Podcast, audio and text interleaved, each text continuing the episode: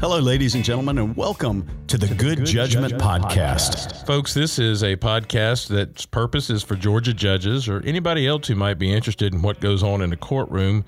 Please understand that we are Georgia-focused, meaning that we are going to focus our attention on issues that arise under Georgia law, but occasionally we will get into some subjects of common interest. And we really appreciate you folks listening. And as we go to the studio audience, we ask, please hold your applause till the end. All right. Now to the studio. Welcome, everyone, to another session of the Good Judgment Podcast. I'm Wade Padgett. And I'm Tain Kell.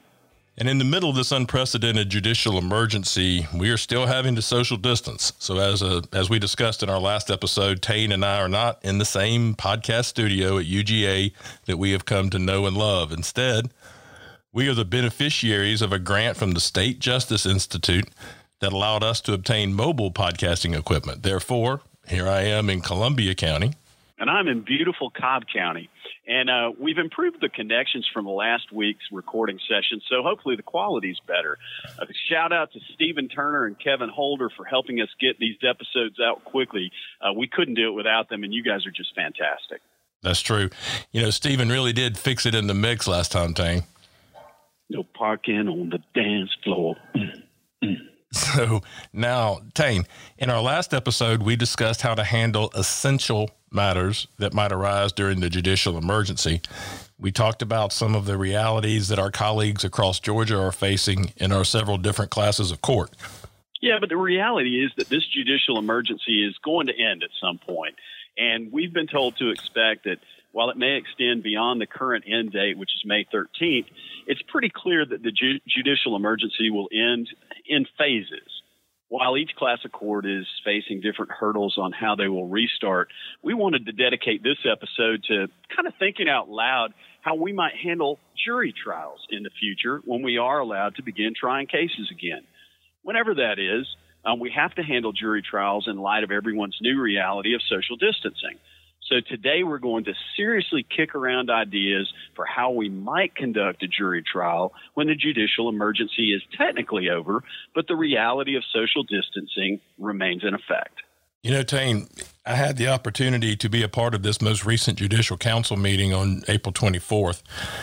We learned that this judicial emergency is going to end, as you just said, but there may be some fairly immediate resumption of some activities and a delay on others.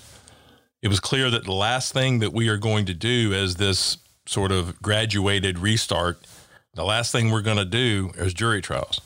And that makes sense. But the truth is that we are going to have to resume while we're still keeping in mind that we can't have 12 people in a traditional jury box. We're not going to be able to have 50 or 60 people in a courtroom at one time to conduct general voir dire. We still have to comply with that legal principle involving open courtrooms that we've come to know and love, but at the same time, get to work on the trials that have been on hold during this judicial emergency. In short, we're basically going to have to innovate and think outside the box. Yeah, I mean, look what we've been able to do in the 6 weeks since the judicial emergency began. Has it only been 6 weeks? Man, it seems like 6 months. Anyway, we're now conducting hearings via video. We're changing where people stand and how they handle or do not handle paper. Those were innovations that some of us were reluctant to do. Frankly, we didn't know how to do them and still comply with the law. But with the assistance of lawyers and courtroom staff and our colleagues and some really smart people around the state, we've been able to keep the court open and to maintain a certain level of functionality. You know, that's true. But when we think about jury trials, we have to consider a new group, the jurors. Potential jurors have been told so far to shelter in place. It's been for a long time. And suddenly we're going to go from a no contact scenario to a rather close contact scenario involving a jury box or a jury room. In Augusta, we've already had some contact from potential jurors who received a jury summons for weeks that we were going to have to cancel court anyway because of the emergency. But several of them have expressed real concern about what type of exposure they might be facing if they served on a jury. Yeah, I think if we work hard to develop some strategies that will reassure jurors that we have thought of them in our planning and in our reopening of jury trials, we'll have a far better outcome. So today's episode is designed to present ideas and potential issues Nobody has approved these ideas. I mean, quite frankly, we're just going to spitball. We're going to kick around some ideas. We're going to brainstorm a little bit and throw some things out there. And we hope that we're going to get some commentary back from you on all of that. But what we're trying to do is figure out some ideas that might comply with the law and that might allow us to get started on having jury trials once that becomes our reality. Tain, does that imply that sometimes people do approve what we say on this podcast? Gosh, that's never happened.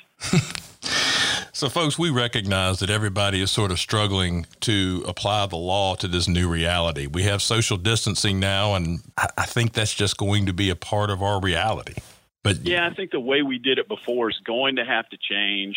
You know, we as judges are not known for our willingness to change procedures. We sort of like to stick with the way we did things back in the 1950s. Really? Because we've all watched a lot of black and white movies where, you know, that courtroom stuff was really cool, and we like to keep doing it that way. But whether we want to or not, we're going to have to consider these changes. You know, Tain, one of the things we talked about in the last episode, and we probably need to reiterate, is the judicial emergency didn't change the law. As much power as the Chief Justice has, he doesn't have the power to change the law or the Constitution.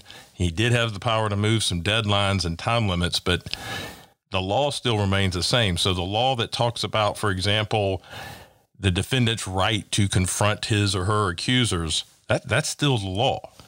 The law that says that we have to have open courtrooms, that's still the law. You know what I mean? Yeah, although I do want to insert at this point that the Chief Justice is really amazing and really smart. Wow. So anyway, we are still going to have to abide by the same law that we abided by pre-social distancing, pre-COVID virus. And so what we're going to do is take the typical framework of a jury trial and try to adapt it to our new reality. Right, Wade? That's right. So let's talk about a jury trial sort of at the, I guess, 1,000-foot level. First thing you're going to do is summon jurors for the panel. You're going to handle some juror excuses. Then you're going to go through voir dire and pick the jury. You actually try the case. Then you have jury deliberations, and ultimately you receive a verdict.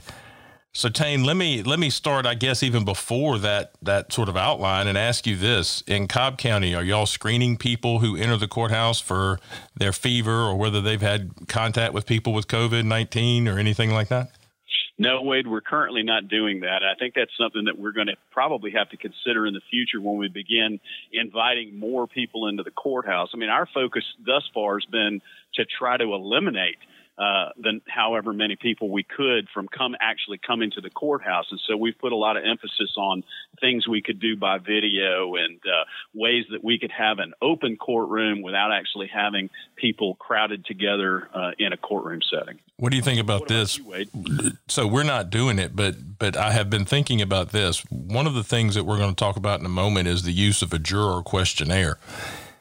Voir dire in the new reality is going to have to take a lot longer than it used to. And so if you can find some ways to sort of cut some time out of it and some of the unnecessary back and forth where people are schmoozing each other or trying to get out of jury duty, then you should. But I've thought about asking some of those questions in like a juror questionnaire. How do you feel about that? I think that's a great way to start out, Wade. I think you can at least give the lawyers as you do anytime you send out a juror questionnaire, like we sometimes do in death penalty cases or cases where there's been a lot of pretrial publicity. I think you can potentially eliminate a lot of the preliminary questions that we ask jurors or that lawyers ask jurors just about, you know, their occupation and their marital status and all of those basic things that are usually going to get asked. Eliminate some of that time because you hit on a really important point, and I think our colleagues need to understand this. Things in the near future are just going to take longer than they have before. We're not going to be able to do things in the same way, which means some of these things are just going to be more cumbersome than they've been before. You know, you mentioned the other day that y'all use numbers for jurors instead of names, and you talked about the inevitable back and forth between the lawyer who can't pronounce the last name and the juror who tries to get the pronunciation correct and that whole thing. Yeah. I mean, I was a trial lawyer, and once upon a time.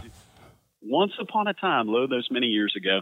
And one of the things that we always tried to do was build rapport with the jurors. And the way that you did that was, you know, you just went back and forth with them and talked with them. And if you mispronounced their name, you made a joke about that. And I think one of the things that we need to try to do as judges to streamline the process is eliminate some of that. And lawyers aren't going to like it, but I think you can still do your job as a lawyer and eliminate some of those things. So what we've done, yeah, is we give each juror as they walk in a little, all it is a you know, 6 by 8 sheet of paper. There are different colors for each panel, but they just have a large number on them. And when we're asking general questions of the jury, we just have them hold them up. It looks like an auction's going on. You know, they're all holding these numbers up, and we're just writing down the numbers. And I'm calling them out, or the lawyers are calling them out, and we're writing them down as they answer the questions. It really does streamline the process. So let's start in the very beginning, summoning jurors. So, Tain, do you think we need to change the number of jurors we summon for a potential trial? You know, normally before pre-COVID, PC, we probably had about a 50% show-up rate compared with the number of summons we sent out. I mean, others may be slightly more, but I don't think anybody was really reaching 75, 80%. Yeah, I think the reality is nobody's going to know how many folks show up or are going to answer those summons until we start calling people in. So, you know, the first few cases, the reality is those are going to be test cases for each jurisdiction, just to see what your response rate is, just to see how many people, you know, will ask to be excused right off the bat and that sort of thing. So let's start off with what we need. Each party has 9 strikes, assuming we're talking about a one defendant case. And that's under OCGA 15-12-165. You have to have a jury of 12 ultimately. So there's going to have to be a panel of 30 qualified jurors to pick from. And that would be consistent with OCGA 15-12-160.1. Don't you love it when we call out statutes and case names on the podcast? Please write those down while you're driving in your automobile, people. No, don't do that. No, remember, we're going to put these up on our website, goodjudgepod.com. That's right. Well, so Wade, I used to call in 42 jurors if I wanted an alternate or two to make sure that I had enough qualified jurors. Is that consistent with what you do? Exactly the same number we would do. Yeah. So if we assume that we have a 50% response rate, then we need to summon approximately 100 potential jurors in hopes of having 50 show up, and then we could use 42 for the general voir dire and keep a few in reserve just in case we needed them, in case we had an inordinate number of strikes for cause. You know, you mentioned alternates. You're going to have 3 qualified jurors for every one alternate you want. And as you know, 15-12-168 gives the judge the discretion to have an alternate or not. But if the case was pre-COVID one that you would want to have an alternate, you're going to want to have it post-COVID. Yeah, absolutely. And my rule of thumb on that, Wade, has always been if the trial is going to be more than about 3 days, I'm always going to have at least one alternate. I usually have one alternate no matter what. If the case is going to go more than 5 days, I usually will have 2 alternates. So let me ask you this. Now that we've said all this, are you going to suggest that we bring in more jurors than normal? Yeah, I think at least in the beginning, like I said, the first few trial runs that we make, no pun intended, of getting jurors are just going to be a test to see how many people actually show up. Because think about this, too. In the early days when we start to call in jurors, we're going to be asking people to leave their jobs for a week when potentially a lot of them have already been off from their jobs for months by the time we start calling this jurors back in. That's going to be a tough ask on our part. Well, that kind of brings us a good segue there, bud. That brings us to juror excuses because, you know, let's talk about the juror excuses that we know exist in the law and then the ones that are going to be COVID related, because you know that a juror is going to come in and say, I don't want to be here because I'm going to be in close contact with other people and fill in the blank. I have a spouse with that's more susceptible to COVID. I have a parent, a child, whatever. And those jurors who were furloughed and laid off, like you talked about, maybe for months and during the shutdown, are just going back to work. And now you're going to ask them to take off. Is that going to be an excuse that you are going to, I guess, honor. Yeah, and I think, you know, the key to that, really as it's always been, is we're going to have to, first of all, I would suggest we all need to, as a jurisdiction, so however many judges you have in your jurisdiction, need to discuss those things ahead of time and say, okay, what are we going to accept as a valid excuse for not being a part of a jury? What are we not going to let people out for? So, for example, just the general fear of being in the room with other people during that period of time, is that going to be a valid excuse? And you and I are going to talk about some of this in a minute about things that we're going to suggest to do to keep jurors safe. And how we can let them know up front, okay, if you are picked for this jury or even during jury selection, here's what we're going to do to keep you safe. So we'll talk about some of that in a few minutes also. But I think, is that going to be an excuse? Is work going to be an excuse? And I think the key is going to be, as a jurisdiction, you're going to have to think about these things ahead of time and make some decisions. You know, under OCGA 15-12-1.1, those are the existing excuses. You always have the good cause exception, but the specific class of people who are allowed to be excused, the first group is probably a group we have talked about more during the shutdown than any other, and that is people whose work is necessary to public health, safety, and good order. That would include all your doctors, your nurses, your paramedics, law enforcement, firefighters, etc. Those are going to be people who have been absolutely stretched out during this COVID shutdown, and they are going to probably ask to be excused. Hey, and a gratuitous shout out to all of those people during this period of time, man. You first responders and medical people and all of you, you all are awesome. So I know they don't listen to this podcast, but anyway, if they were, we would really love to give them a shout out at this point. You don't think we have a big doctor and nurse contingent on the Good Judgment Podcast? You know, they got a lot of time on their hands while they're waiting on cases. So I'm sure they're listening to podcasts. Anyway, we're going to cut into that demographic. You just wait and see. So we have the next group is full-time college students. Well, you know what's happening with college. Yeah. I have a student who's a senior in high school, or was a senior in high school. That sort of fell apart. But yeah. He didn't pass? College. That remains to be seen. We don't even know if there's going to be graduation. So I don't know. He just hangs around the house and, you know, complains about stuff. I don't know. So we have primary caregivers of young children, primary caregivers of people who have physical or cognitive limitations, people who homeschool. You know, think about this group. This is all part of the statute. The people who are age 70 and over. We've been told repeatedly they are the most susceptible to COVID. Yeah, and I think, you know, we had a fair number of those pre-COVID who would ask for exceptions and asked to be excused. And I think we will have even more post-COVID. You know, you also, in the last group that is a part of that statute specifically, are military members or a spouse of a military member who is on ordered military duty, which is defined in the statute. But for those people who've had some people activated in the National Guard, they would be excused.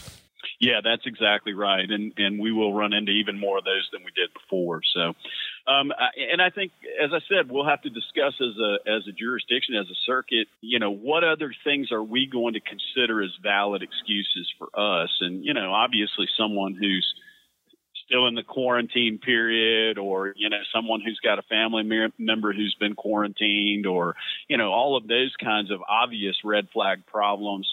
Those are going to be things that, like you said earlier, we're going to probably be asking on a questionnaire that goes out to those jurors before they even report potentially for jury duty. And don't forget screening questions. Well, let me ask you this. Do y'all allow someone other than a judge to consider juror excuses? We have just a few things that we will allow our jury administrator to excuse folks for. For example, people who are over 70 years of age, that sort of thing that is listed in the statute that we have generally always let people be excused for. So she knows what things she can excuse people for on her own and what things we have to address. We have that too, but don't forget to notify that person once you have this meeting with your colleagues and y'all have come to this decision. Don't forget to notify that person. If the rules have changed, you need to make sure that person knows as well. Yeah, good point. All right, so let's move to voir dire, which I think you pronounce differently. I pronounce it in the French pronunciation rather than the Latin. Tell the people what it means. In French, it means to see and to speak, but in Latin, it means to speak the truth. I say that like that because I got schooled on that recently, and so. That's why I ask you. All right, juror questionnaires. We're going to suggest that maybe you consider sending out juror questionnaires to get that background data. What part of the county do you live in? Do you have children? Are you married? What kind of work do you do, etc.? But Tain, one of the things that has been our reality is when you send out a questionnaire and you expect them to send them back, go find an envelope, put a stamp on it and send it back. That's kind of an unreasonable ask. There's a real possibility that you're going to have them just complete them upon their arrival and bring them with them. Yeah, and the other alternative I was thinking about, Wade, and again, we're just kind of throwing out ideas here, but if we could set up some simple way of having people simply email that information back to a central repository and have it printed out and available for the lawyers, that would really be a lot simpler for the folks who are asked to respond to these things. If their juror or someone simply said, you are required to answer certain questions, please go to www.cobbcountycourt.com and answer these 10 questions or something like that. I'm not a technical person, so I won't be the one who's putting that up. Yeah, Wade just had a shocked face about that. But, yeah, I won't be the guy doing that. But I think there's a simple way that we could make that happen. And then for the people who don't fill it out, we can have them fill it out as soon as they report to the jury room. So that people understand we are in different places. He really is in Cobb County and I really am in Columbia County. But while we're recording this, we are also on a Zoom conference meeting, whatever. And so we can see each other and we can shake our heads at each other and roll our eyes at each other like we normally do when we're at UGA. So back to the issue of give each other useful hand signals, right, Wade? Yeah. Yours is usually involves one finger, but anyway, that's not true. Moving forward with voir dire, you do have the option of asking the lawyers or requiring the lawyers to submit their proposed voir dire questions in advance of the trial to eliminate improper questions and kind of streamline the process. There's a couple of cases on that. Wilkins, Wilkins versus the state, 246 Georgia Appeals 667, and Allen v. State, 239 Georgia Appeals 899. They've all basically said the judge has a lot of authority and a lot of discretion in how to control voir dire. You can't do it in a way that eliminates people's rights, but you have a lot of discretion. And I have found myself doing that in a couple of cases, not just death penalty cases, but in a couple of cases where I have some knowledge of the tactics of the participants. Yeah.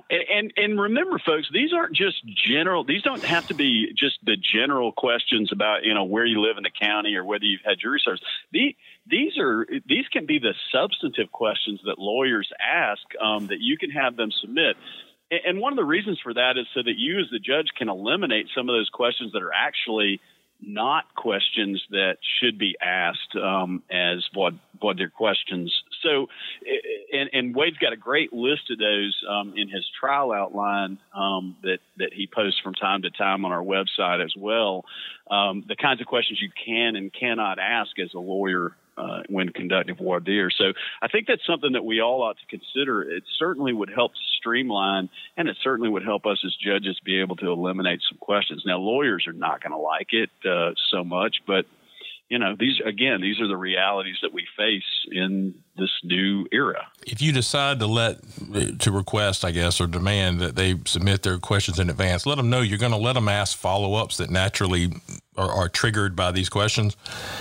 And you're not going to ask them to sort of anticipate all those sort of questions, but at least the broad topics. Now, Tain, I think that we're probably going to have to, in this new era, handle voir dire much more like we would do in a death penalty case. For example, having general voir dire in one form or another, but then telling the lawyers to gather their responses by number, if that's what you're going to do, or however you're going to do it, but then hold any follow-ups until you get to the individual voir dire. You know how we typically do it in a death case. Yeah, I think that's right. And, you know, you and I even talked about the fact that, I mean, we're going to have to figure out how to do general voir dire. You know, how do you get, you know, 50 people in a room or 42 people in a room spaced 6 feet apart from one another just to do the preliminary questions and things that we normally would do just to get jury trial started? You know, yesterday during the Judicial Council meeting, the Chief Justice mentioned that one of the ways they may seek to limit the number of people in a room is to go to the capacity of your room and tell you, for example, you can only have 1/5 of those number of people in the room. Well, if you have a room with a capacity of 50, let's say, and they go 1/5 on you, you're going to have 10 people in the room. That means that your court staff and the parties are going to take up all of your available space. What are we going to do about that? Right. Well, and one of the things you and I talked about is, again, we were just throwing around ideas about how some of this might happen, is we may have to think about trying to figure out what is our room in the courthouse or in the appropriate facilities that has the largest capacity. And is it possible at least to start the jury selection process in that room? You mean like a jury assembly room or a vacant courtroom that's not being used today or whatever? Exactly. Like, for example, our jury assembly room has a capacity, I believe, of about 300. Well, think about that. If you were trying to space people 6 feet apart, you could easily put 50 people in that room with chairs spaced 6 feet apart, and have enough people for an initial jury selection to do all your preliminary instructions and ask general questions of the jurors and still have them spaced 6 feet apart. And we'll talk about some other precautions that would need to be taken as well. But at least in terms of just sheer numbers, that might be a way to get the process started. You know, and you were talking about in jurisdictions of 50,000 or less, there's a possibility of even designating a different facility than the courthouse that people could use. Talk about that a little bit, Wade. So there is a statute that allows the county to designate another place as a courthouse. That's OCGA 15-6-18. But when you start doing that, make sure you look at this case called Osborne, O-S-B-O-R-N, versus the state, 310 Georgia Appeals 856. In Osborne, a bomb threat was made at the courthouse, so the judge decided to conduct voir dire at a local church. It was a big space. It was near the courthouse, etc. The defendant objected on a separation of church and state grounds, and then on appeal, it was noted that the alternate location can only be used where the population of the county is 50,000 or less, and where the governing authority, which means the commissioners or whatever your version of commissioners are, designate that other location as a temporary courthouse. The statute that was in effect at that time required the consent of the defendant. That's not required anymore, but the other location is going to have to be a building owned or leased by the county. And the Supreme Court talked about that in Goodman, G-O-O-D-M-A-N versus the state, 293 Georgia 80. They said that just because a courthouse was under renovation, but the commissioners did designate the senior center as a courthouse, the fact that the defendant did not consent, because that was a statute at the time, was harmless error. They did it again in a case called Dubose, D-U-B-O-S-E, and all this is on goodjudgepod.com. And the defendant consented, but the commissioners hadn't designated it during a courthouse renovation. Again, they went the harmless error route. But the statute does not allow the government authority to designate a building for anybody, for a county where the population is greater than 50,000 at the latest census. So we have a lot of counties in Georgia where that would apply, but we have a lot that it wouldn't. But the statute does allow the commissioners to designate a building as an annex or a satellite courthouse as well. Yeah, you know, that's kind of a shame, really, because I can think of a number of facilities around my county that are close to the courthouse that would allow us to have the kind of capacity that we might need to, again, start jury trials and give us a good capacity to do that are within, a few blocks of the courthouse. But, we'll just have to deal with those realities, and maybe there'll be some changes to those statutes in the future that'll give us a little more flexibility on that. If you think about it, you got schools that aren't in business with lunchrooms and gymnasiums and things where you could really space people out, but then you're going to have that issue with the sheriffs and security. If you have an inmate in custody and how you're going to move him in and out of the room and all that stuff. So anyway, there are a lot of issues to undertake, but let's go back to voir dire for a minute. So we've done general voir dire. We may have to do it more than once. If your room, if you just don't have the ability to use the jury assembly room or whatever, you may have to do it with a smaller group than the whole. Yeah. And let's talk about that, Wade. So getting back to how we would do that, with a room with a smaller capacity. I think the first step of that is maybe, as we've done for individual questions, you break the jury into panels of, say, 12 numbers or maybe even 6 if you have to. Give each jury group a panel number, and you do both your general questions and then your individual or specific questions, follow-up questions, with those smaller groups, and just do it over and over and over. Now, I'll caution you, having done that before in a case, don't forget to do those preliminary questions with the jury, because you're not used to doing them multiple times, and it is really easy to get to, panel number 6 and think, did I ask these questions already, or did I not ask these questions of this panel already? And swear them in and do all those things that you have to do repeatedly that you normally do once. Yeah, absolutely. So let's assume for a minute we didn't do it that way, that we were somehow able to do general voir dire sort of as a larger group. Then you probably are going to have to break the jurors into panels of 10 or 12 people or less, as you said, to conduct individual voir dire, and don't even wait for a request. Just do it as talked to, or as contemplated by OCGA 15-12-131. That's going to take a lot longer, Tain. Oh, you're absolutely right. And we have the ability to do that without having a request from either of the parties. We've always, at least I have in the past, waited for the parties to ask me to put 12 in the box, as we say. But you have the ability to just say from the beginning, hey, here's how we're going to do this. And, as a circuit, you may want to set out that as part of your procedure for, the present time post-COVID. You're going to tell one panel to remain in the room, whatever your number is. I'm still not comfortable using the jury box, but we'll talk about that in a minute. And then send the remaining panels either to the jury assembly area. And if you get to panel 5 and 6, tell them to come back after lunch. And you're going to have to just sort of gauge your time accordingly. And you're going to have to let the people involved in the case have lunch and have a break. So, you may say, okay, groups 3 and 4, come back at 2, even though it's currently 10:30. And those are just kind of things, though, that you've got to think about the logistics of a little bit. Just to make sure that you get through this process. I've done that in the past. You just calculate how long do I think it's going to take for these lawyers to question this panel. And if you think about it, okay, if you have 12 jurors in a panel, if you take 5 minutes per juror, which is really a short period of time for lawyers on both sides, that's 2.5 minutes per side per juror. If you had 60 minutes in an hour, if you had an hour for 12 jurors, that's 5 minutes per juror. What is it? This sounds like one of those, if a train leaves at 12 miles an hour and... yeah. What time will jury selection end? How many apples are in the train or something? Whatever. So I'm still not comfortable. Let us give our disclaimer. We don't give this enough, Wade, but let us give our disclaimer. We do not do math.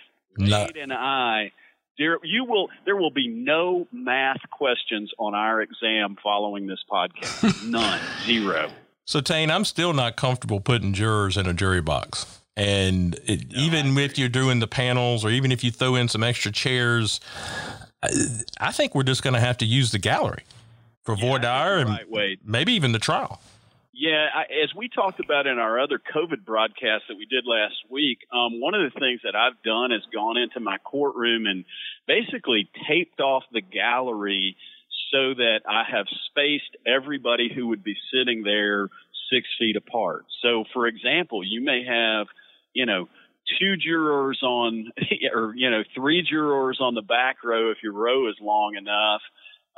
And then the next row may have no jurors on it. And then the row in front of that may have three jurors, so that, your maximum capacity for the room is 12 people, 15 people, 20 people, depending on how big your gallery is. I just think that's going to be our reality, is the jury box may have to be the gallery. Now, that has its own special issues, which is, okay, well, the courtroom has to be open. How do you allow spectators in if you filled up your gallery with potential jurors? And what about the case that may have lots of spectators? And so, there may be some issues, and you can jump in on this too, because I think you've had some conversations with some people about that as well, haven't you? I have. Let me do this sort of one way at a time. Let's talk about the open courtroom requirement. Okay. This case came out that now Justice Peterson, then Court of Appeals Judge Peterson, wrote in a case called Jackson versus the state that has some of the most profound first few words that I remember coming out in an appellate case. So basically, it said that we are not the star chamber. We are not, the old Inquisition era judicial bodies. We are an open courtroom. We're part of the public, and it goes back to the English tradition. But we have to have courtroom space available, not only for the parties, not only for the jurors, but while you have a power to control proceedings, you can't do it in a way that affects the First Amendment rights of the parties or the media. And I think, Tain, if I'm not mistaken, the case that we talk about in the outline may have been a Cobb County case. Csehy? Yeah, I think it's Csehy. Sorry. The way they pronounce it. But yeah, Matt, it's weird. It's a CSEHY versus the state. Yeah, that's right. And I don't remember the exact facts of that case, but the bottom line of it was that, not only is the right to have the public present a right of the defendant, it is also essentially a right of the public in general. In other words, that the media has a right to be in the courtroom, that just members of the public, the mother of the, of the defendant or of the, one of the parties has a right to come in, because the whole underlying idea of open courtrooms is to make sure that the court is functioning in a way that comports with the Constitution.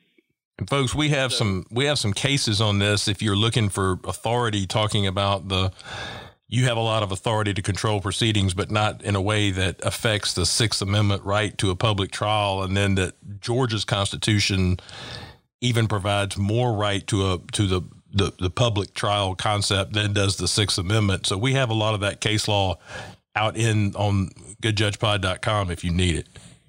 So let's talk about the practicality of how you do this. And so there, again, it calls for us to think outside the box, to do things differently than what we've done in the past. But for example, if you've got the gallery filled, and I've had times, quite frankly, where I had 48 jurors called in for a case, which essentially fills my gallery. It fills all the rows in my gallery because I don't have a lot of seats in there. It's about a 50-person capacity. I have had the gallery filled with jurors while we're asking general questions, and I have invited members of the public to sit in the jury box, to give them a spot in the courtroom where they could sit. So literally, if someone comes to the door and wants to be seated, the bailiff would walk them across the courtroom and go sit them in the jury box, because we are required to provide them with a place to watch the proceedings. And Tain, I get these words all messed up all the time. I've always thought it was a closed circuit broadcast, but I may be wrong. During the COVID, a lot of people started talking about live streaming of hearings, but basically you can accommodate the public by putting them in a different room in the building and showing the proceedings. In other words, playing a video feed of what's going on in the courtroom, at least during voir dire when you have so many more jurors involved. Well, and I had a conversation with with the Chief Justice about this early on because we were trying to figure out how to do some of this. And one of the things that he indicated that was of concern, he didn't say, you know, this was part of the case law or whatever, but he said, one of the things I would like to see if you're doing that, though, is an ability for a member of the public to at least be able to look into the courtroom where the proceeding is actually taking place and see that the live stream is really what's going on in the courtroom. And I get that, you know, there's this idea that it's a check and a balance on us as the judiciary for people to be able to look, see that, you know, we're not doing one of those cool things like they do on Mission Impossible where you loop the, you know, the recording and I'm not capable. I don't know any technological stuff, but one of the things I'll say, because of the way our courtroom is built, you actually do have the ability to have, for example, the outer doors open and then we have an inner door and an outer door for the courtroom. The inner doors have windows on them, so you can have the outer door open and the inner doors closed, and people can see in the courtroom. And we actually have a video viewing booth that's right adjacent to the outside of the courtroom that people can look in from there too. So we've been leaving those doors open so the members of the public could walk up and see what's going on. Can I talk to you about a way, way, way outside the box conversation that's literally ongoing right now? I love it when you do that. Yes. So yesterday when we were sort of plotting, people wouldn't believe this by listening to us, but we actually do plot the direction of these podcast episodes. Shocking. I know.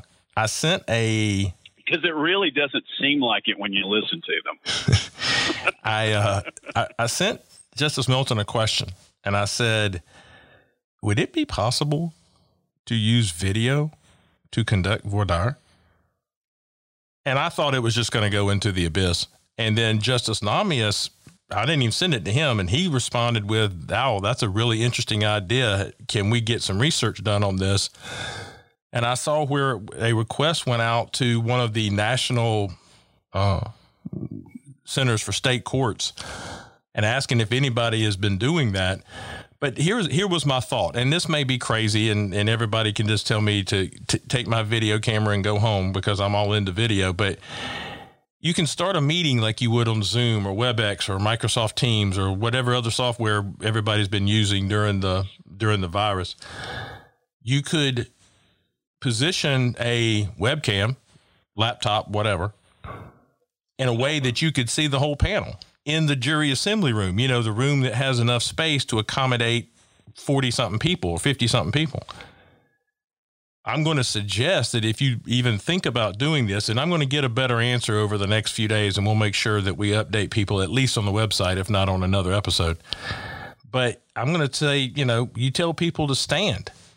And because sometimes you don't always see the hand raising, they don't raise it high and they put it down after a few minutes or whatever. Just tell people to stand and make sure everybody calls out their number as to whatever their juror number is, a response, and then sit down because we're not going to carry on. We're going to do general voir dire that way, hopefully. And so then you could actually then just bring a panel into the courtroom so that lawyers and the defendant have a chance to really eyeball them, as somebody might say. But think about that. You could do it the other way around. You could do general then special, but that really, I mean, general then individual, but that doesn't really make any sense. If you're having a space issue, you have a space issue for 40-something people, not 10 or 12. But anyway, that's an ongoing conversation. I don't know how it's going to turn out. Some people may go, no, ain't no way we're doing that. So anyway, just a thought. Now, Tain, let's go on to the trial because we're getting a little late, and Stephen's going to throw stuff at us next time we see him if we make him work this hard. Let's talk about the trial itself. During the trial, do you think that there's any problem with leaving the jury in like a section of the gallery or in the first row of the gallery or whatever, all the way across, and have that be the jury box? Because you know the lawyers aren't going to want to argue with their back to you. No, I don't think that's a problem. I mean, again, we're breaking paradigms. We're creating new paradigms. You know, we're doing all of that. I think reorienting the courtroom in that way makes a whole lot of sense. And it's the one way that we can probably conduct our trials and still be able to comply with the social distancing that we're going to need. So I think it makes sense. I think putting people out in the gallery and making that be your jury box makes a lot of sense.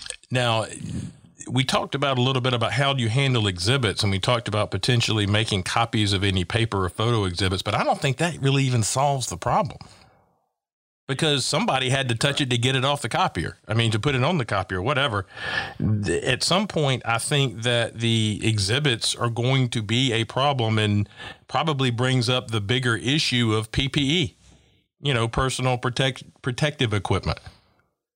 Right.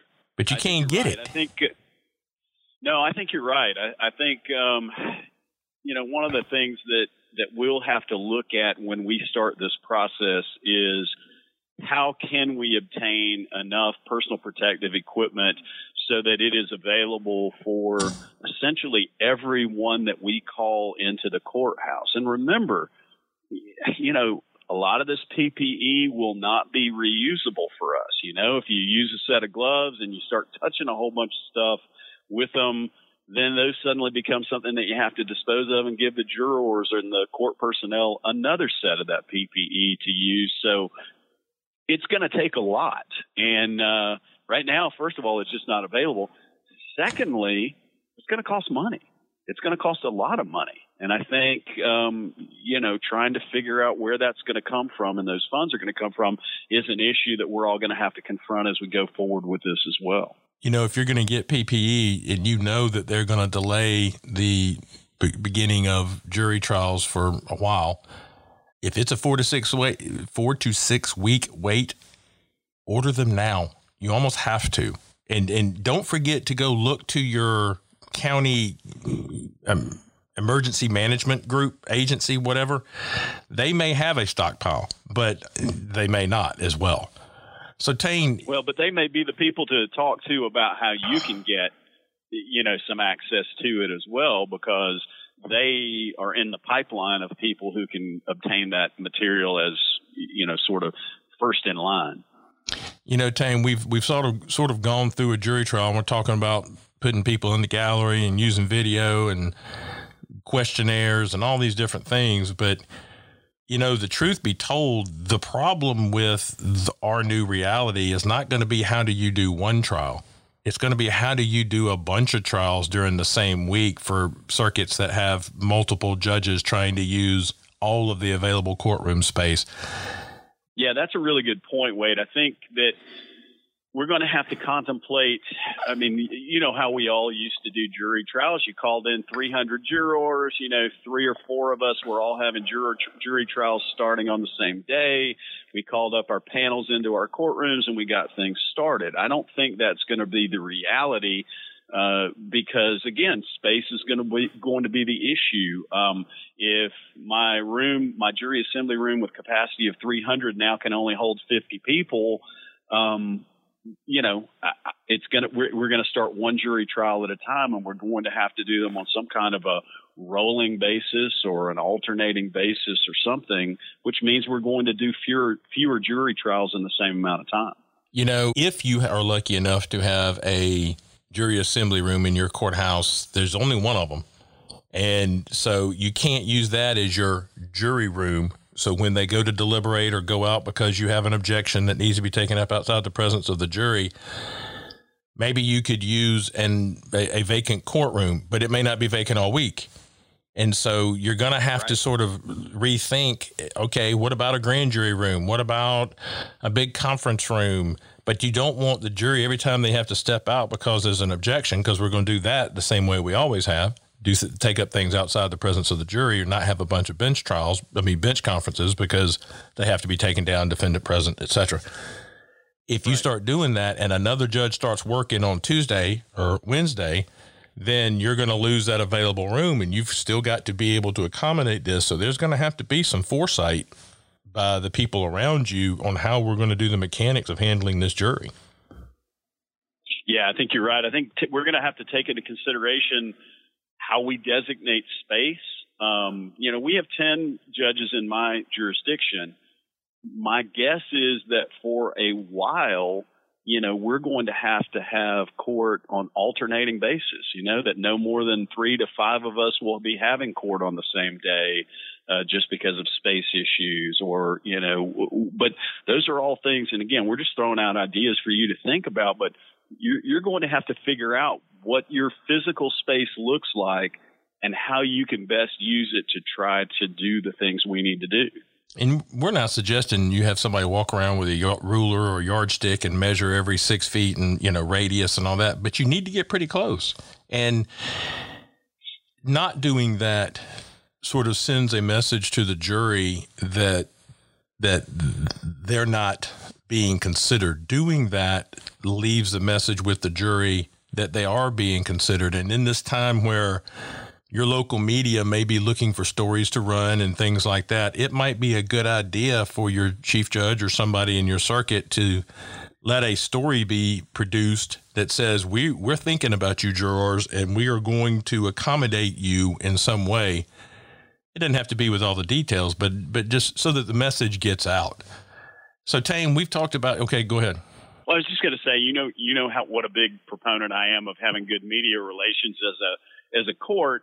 And I think absolutely once you are to the point where you think you're going to begin calling in jurors in your jurisdiction, I think to the extent you can have media reports about how you intend to take care of those people and all the precautions that you're taking to make sure that that's safe, I think that's something that you have an obligation to get out there. If it's on your website, if you have one, or however the local media is going to respond. And quite frankly, when you send out those jury summons, I would give them a website they can go to see what your procedures are going to be that you have in place to protect them during that period of time that you're asking them to come in. You know, Tain, we started this off by saying we were going to dedicate this episode to jury trials, but I do want to touch real quickly on having other types of hearings in this debacle because they are backlogging as well. This video hearing option has worked well for me, and I just want to talk about me. During the essential only, usually do want to talk about you. Thank you. During the essential only phase of this, I have conducted full domestic relations hearings with witnesses from other states, with exhibits, etc. I've held full 4B hearings in cases that are pending.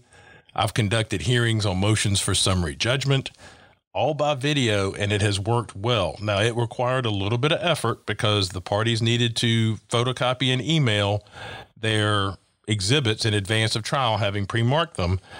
But it really is going to be one of those things that we're going to have to probably keep in our arsenal because we are all going to be struggling for courtroom space. You think about it, probate courts, magistrate courts, state courts, juvenile courts, they've all been on hold too.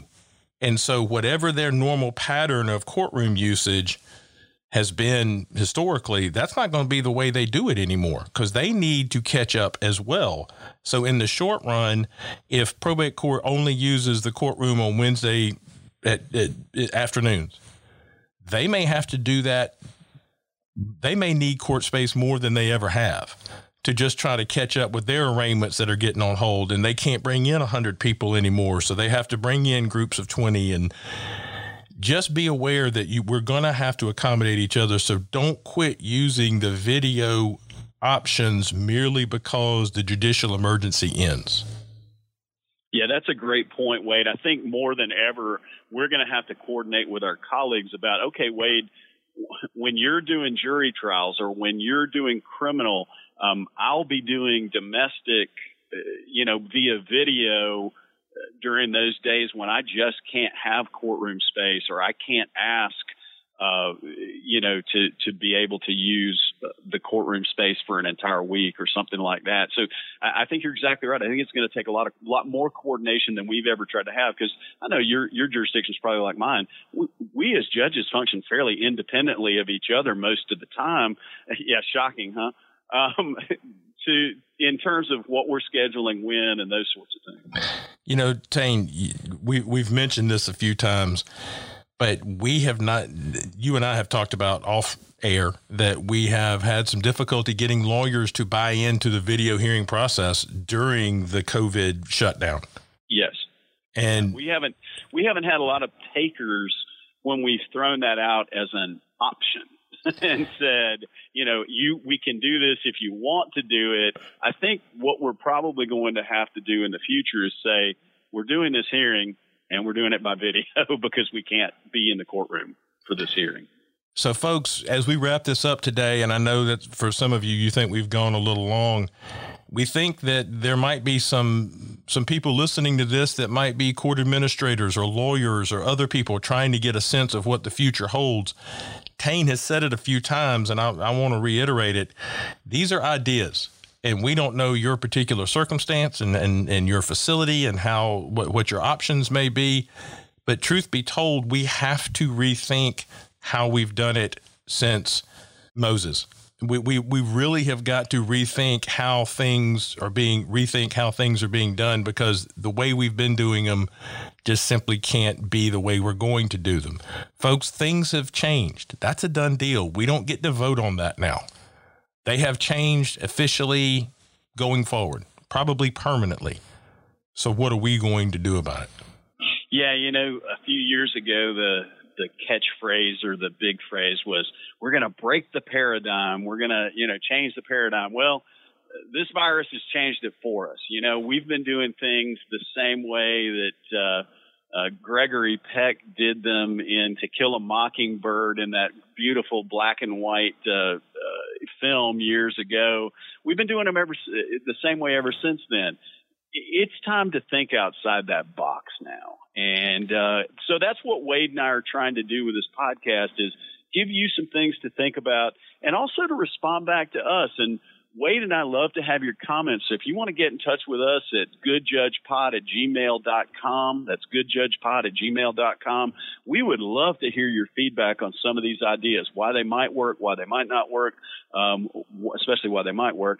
And also, other ideas that you might have that are completely different from what we've done here today. And we'll be happy to follow up this episode with a reaction episode if we get some good ideas, or maybe even come across a reason that this won't work. We're happy to hear that, because that's what I'm telling you. That's what the Chief Justice is looking for. That's what the different councils are looking for, is input. And we're all so busy trying to figure out how to conduct video hearings and whatnot and stay viable during this time, that maybe we don't share our ideas. Folks, we need you to give us input on this episode. We want your input on this episode. We always want your input, and I think sometimes you think, but that's just a throwaway line. No, we're serious. We need your input on this episode. This thing may come back in the fall, as some people have predicted. I heard during the Judicial Council that our paradigm has shifted. I don't think they use those words, because only Tain uses big words like that have silent letters in them. But basically that our business as usual has changed for at least several years, or until a vaccine is developed that people have confidence in. So again, contact us at goodjudgepod@gmail.com. Again, thanks go out to the Stephen Turner and Kevin Holder for all of their work. We miss our friends at UGA, and I'm sure hopefully we'll be back there again sooner rather than later. So for the Good Judge, go Dogs. So for the Good Judgment Podcast, I'm Wade Padgett. And I'm Tain Kell. Ladies and gentlemen, be sure and wash your hands after podcasting for 20 seconds. Thanks a lot. We'll talk to you soon. Thank you, folks, for listening to the Good Judgment Podcast. This podcast was originally the brainchild of Mr. Doug Ashworth, the Executive Director of ICJE. Special thanks to the University of Georgia College of Law, and specifically Jim Henneberger, for their technical assistance and providing the studio for us. Thanks, as always, to Stephen Turner and Turner Up Media, who does his best to get as much of our stupidity as he can. But he can't get it all. We are eternally grateful to CSCJ, the Council of Superior Court Judges, for allowing us to handle NJO and their support in this project. Folks, these are our own opinions. They represent the opinions of Wade Padgett and Tain Kell and do not reflect the opinions of the Council of Superior Court Judges, UGA College of Law, ICJE, or really anybody else for that matter. You can contact us on our website at goodjudgepod.com, or you can contact us on email at goodjudgepod@gmail.com. Folks, please rate and review our podcast on whatever listening app you may be using. It'll go a long way to help others find the podcast. So, Tain, I guess we better bang the gavel on this one. Anything else you feel like we need to say? No, that's all, Wade. Thanks for listening to the Good Judgment Podcast.